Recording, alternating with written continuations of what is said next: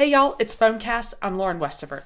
AFib, atrial fibrillation, it's one of those things that is bread and butter emergency medicine. The American Heart Association, AHA, just released some new guidelines on AFib for the first time since 2014. There were some little interim targeted updates, but these are the big ones. The recommendations, the guidelines are super long, and a lot of it is not EM relevant, so I'm just going to focus on the ones that are really relevant to emergency medicine.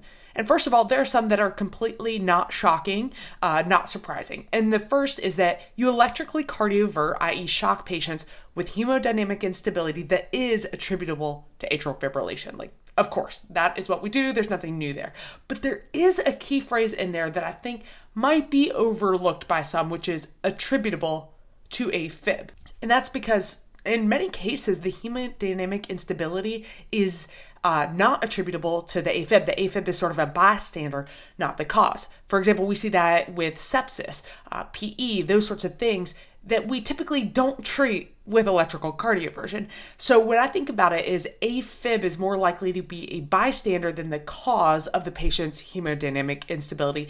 If for example the patient has chronic AFib, like they're always in it and when they go into AFib with rapid ventricular response or AFib with RVR, that is sort of compensatory for them. So, if the patient has chronic AFib, uh, if their hemodynamic instability came before their rapid rate, then the rapid rate isn't causing it. Um, and there's likely another etiology. So, sometimes if you're like, well, the patient has fever, and maybe a UTI or something like that, it's less likely that the AFib with RVR is causing their hemodynamic instability in patients who have hemodynamic instability and AFib with RVR, but AFib is sort of the bystander, then treat the underlying cause like you would usually. If it's sepsis, then give them fluids and antibiotics, antipyretics, those things. Now, so we cardiovert patients who are hemodynamically unstable attributable to AFib, not new recommendation. And the guidelines tell us in patients with AFib who are hemodynamically stable, electrical cardioversion can be performed as initial rhythm control strategy or after unsuccessful pharmacological cardioversion. So they don't weigh in on whether we should do chemical, i.e., pharmacologic cardioversion, or electrical cardioversion. They just say it's an option.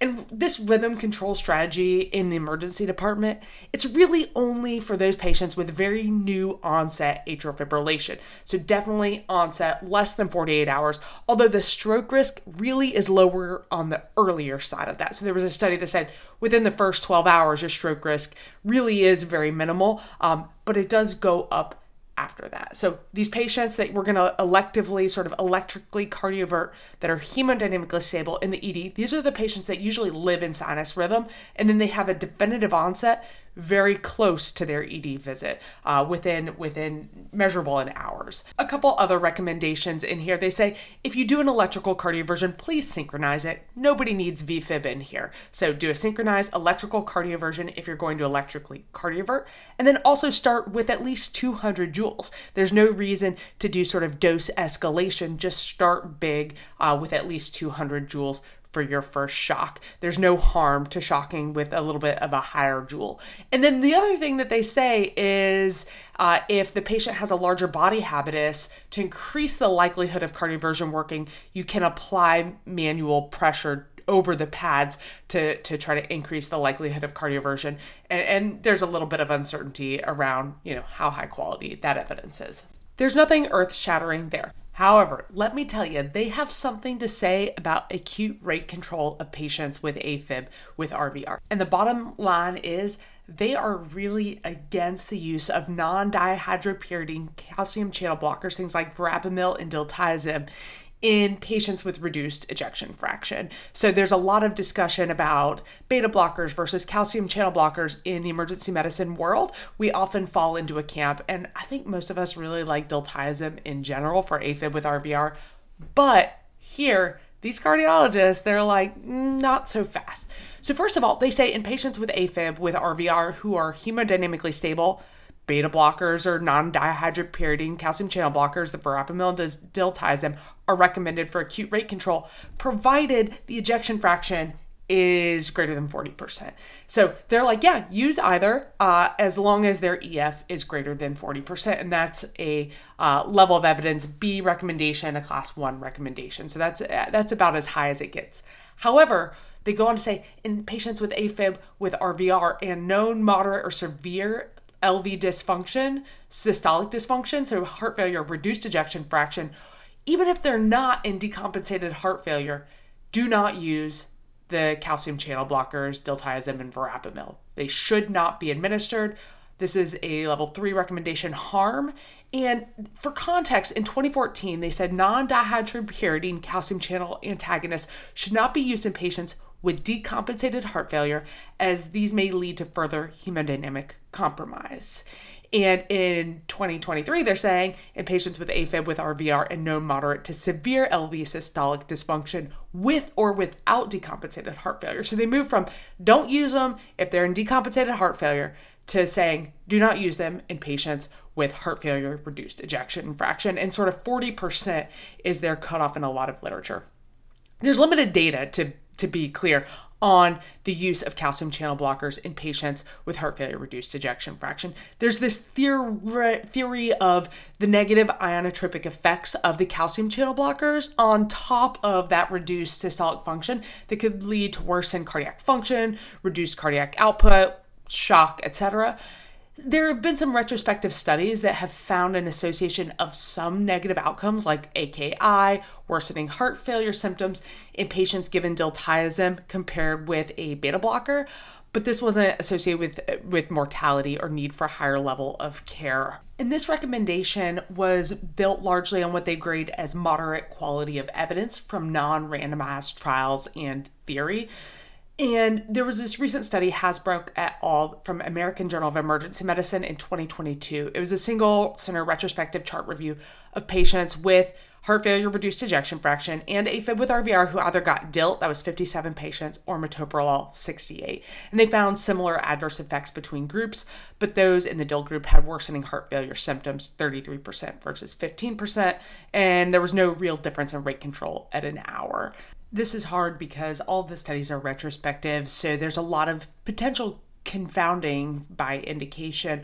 Uh, maybe clinicians chose diltiazem or metoprolol for various reasons. So it, it's hard to make a direct comparison, but here they're saying do not give diltiazem or verapamil for rate control in these patients with heart failure with a reduced ejection fraction. So the question is, well, what then do you do? And here they say in patients with AFib with RVR, in whom beta blockers and diltiazem and verapamil are ineffective or contraindicated, digoxin can be considered for acute rate control either alone or in combination with those agents assuming again that it's because it's ineffective, not because it's contraindicated. They also say, uh, for essentially that same statement, they say intravenous amiodarone may also be considered for acute rate control. So, what do you choose?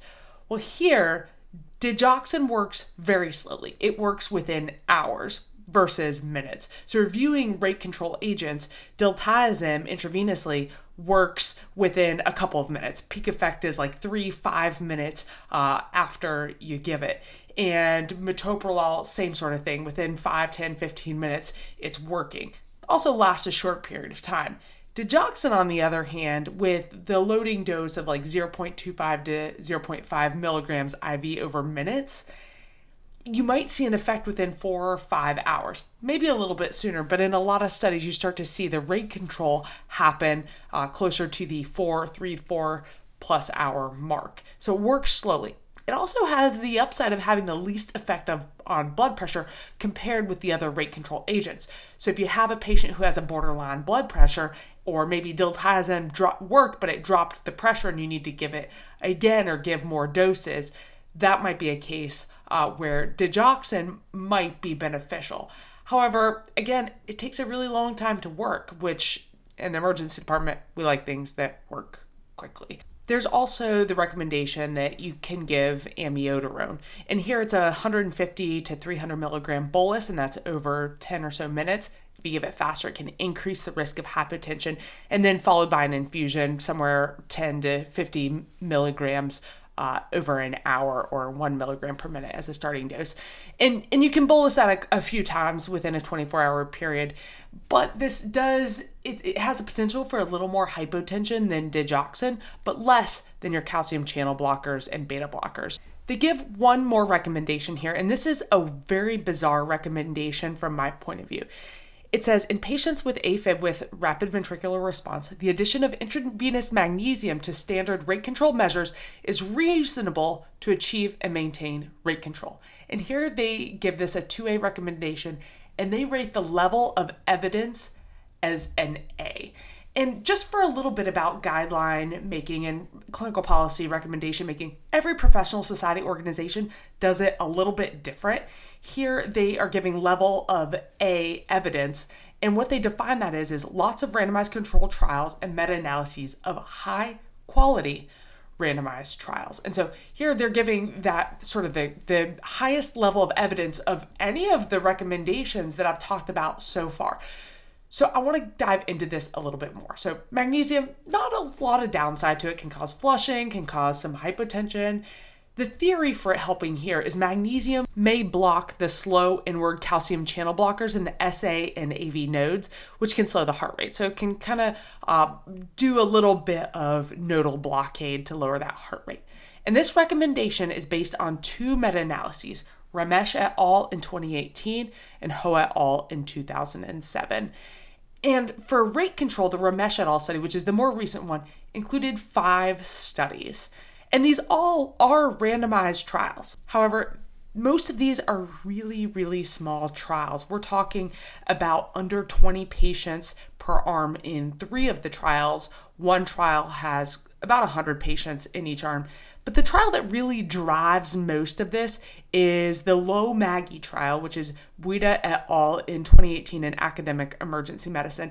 And that's because this had 301 who were randomized to receive some dose of magnesium and 149 who were randomized to receive uh, to receive the placebo. And I want to spend a minute on this trial because it's important when we look at recommendations. It can be a meta analysis, but is it really high quality? And so, Bouida et al., it's a randomized controlled trial in three Tunisian emergency departments that enrolled patients who had AFib with RVR, who didn't have hypotension or altered mental status or acute CHF, uh, and they were adults and they gave them they were randomized to one of three arms. Two were magnesium arms. One was four and a half grams of mag. The other one was nine grams of mag. Or they got sort of a matching placebo. And then basically you could get additional av nodal blocking agents at the discretion of clinicians and most of them got something else. In fact uh, almost half of them got digoxin. And what they report was that the rate response which was less than 90 beats per minute or a 20% reduction by four hours was much greater if you got magnesium, specifically if you got the low dose magnesium, which is actually a pretty big dose, it's four and a half grams. And 64% met that primary outcome in that arm. In the nine grams of mag arm, it was 60%. And in the placebo arm, it was 43.6%. And so that's like a 20 percentage point absolute reduction between the low mag and the placebo. But it, it, it's not like they were getting something else. In fact, most of them were getting digoxin, and it, the reduction really happened around the three hour mark. Just another really interesting note the manuscript reports a risk ratio of 2.31 for low mag versus placebo and 1.89 for the high mag versus placebo. I could not replicate those. Mine were 1.47 and 1.36 respectively. So I'm not sure what's going on there. Reached out to the authors uh, several years ago and never got a response on that. But for my assessment, this isn't a lot of high quality evidence saying magnesium really works enough to give it a level A uh, class of evidence rating. And that's because most of the trials were very, very small, but also just in terms of applicability. If you look at the rate control agent administered in most of the included studies in the meta analysis, it was digoxin. In fact, that was 100% in several of the trials, and it was about 50% in uh, the LOMAGHI trial as well. So I think if you're giving digoxin, yeah, sure, give some magnesium in the absence of other contraindications. But here, I, think it's reasonable. I just find the uh, level of evidence interesting and the disclosure that hey, this really is is mostly if you're giving digoxin that this benefit was observed. We don't know what happens um, in the other groups. So for uh, for these guidelines, they they essentially say what we know with regards to cardioverting hemodynamically unstable patients. You can cardiovert or use rate controlling agents in hemodynamically stable patients. However, If they're hemodynamically stable uh, and they have heart failure, don't give them calcium channel blockers. Uh, you can give them beta blockers, metoprolol or esmolol. And uh, if they do have heart failure, even if it's not decompensated, just reduced ejection fraction, then you're going to want to be reaching for a beta blocker, uh, or digoxin, depending on the clinical status of the patient. And now for moving a little bit away from the guidelines, but how do we incorporate those into our clinical practice? What does, for example, my practice look like? And when we have a patient coming in with atrial fibrillation with RVR, of course, the first thing in the emergency department we're thinking about is is the patient hemodynamically stable or not? And the next thing I'm thinking of, okay, if this patient is unstable, is the AFib with RVR the cause or is it a bystander? Is it sort of the response to what's going on? Because that's going to completely dictate my treatment. If the patient is hemodynamically unstable, and I think it is due to the AFib with RVR because this is new onset, they're not usually in AFib with RV, eh, usually in AFib, sort of they're usually in sinus rhythm. This is a new presentation, and they're hemodynamically sta- unstable. I'm thinking, okay, this may be the cause. Or if they were fine and then this happened and now they're hemodynamically unstable, then that those things lead me to think, okay, it's due to the AFib with RVR, and so I'm going to electrically cardiovert them. Anterior lateral pad positioning, 200 joules, uh, and go from there. Now, if I think that it's the bystander, so maybe they are chronically in AFib and now they're in AFib with RVR, I'm not going to cardiovert them. I think that that's less likely number one, I don't think it's going to work. But number two, that's not the treatment. There was a famous Annals of Emergency Medicine paper that looked at like rate control doesn't matter if he, it's sepsis, for example, that's causing your heart rate to go up. So for me, with those patients, I'm going to look at their volume status. Do they need fluids? Do I think they're dry? Are they hypervolemic? Is this decompensated heart failure and they're hypervolemic? What is it that's stressing them out? Are they in significant pain? Do they have a fever? And I'm going to work and treat those underlying causes if if they're also unstable, I, I, I want to bring their rate down. So maybe antipyresis if they have a fever. That's one of the things. If they're in pain, pain control can sometimes help as well. Kind of optimizing some of those things. Sometimes those things will work and reduce the heart rate some enough to allow for better filling and optimize uh, that cardiac output a little bit more. So we're going to optimize their volume status. And if, if they are hypotensive, then I, if I and I need a vasopressor, I'm going to go with phenylephrine because of the alpha over beta adrenergic uh, response. So given it's pure alpha, that'll help give some vasoconstriction uh, without depressing the cardiac contractility more.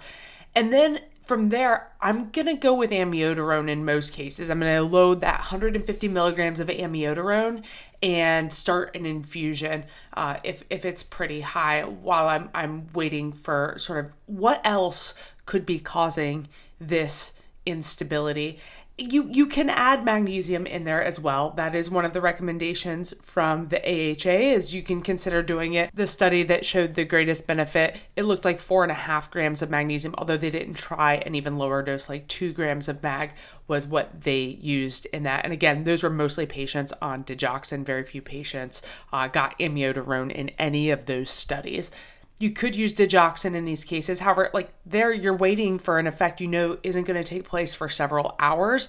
And when a patient is unstable, uh, that's not really the time frame that we are looking at. All right, that wraps it up. Uh, all these recommendations, infographics, references will be on our website, foamcast.org. Thanks.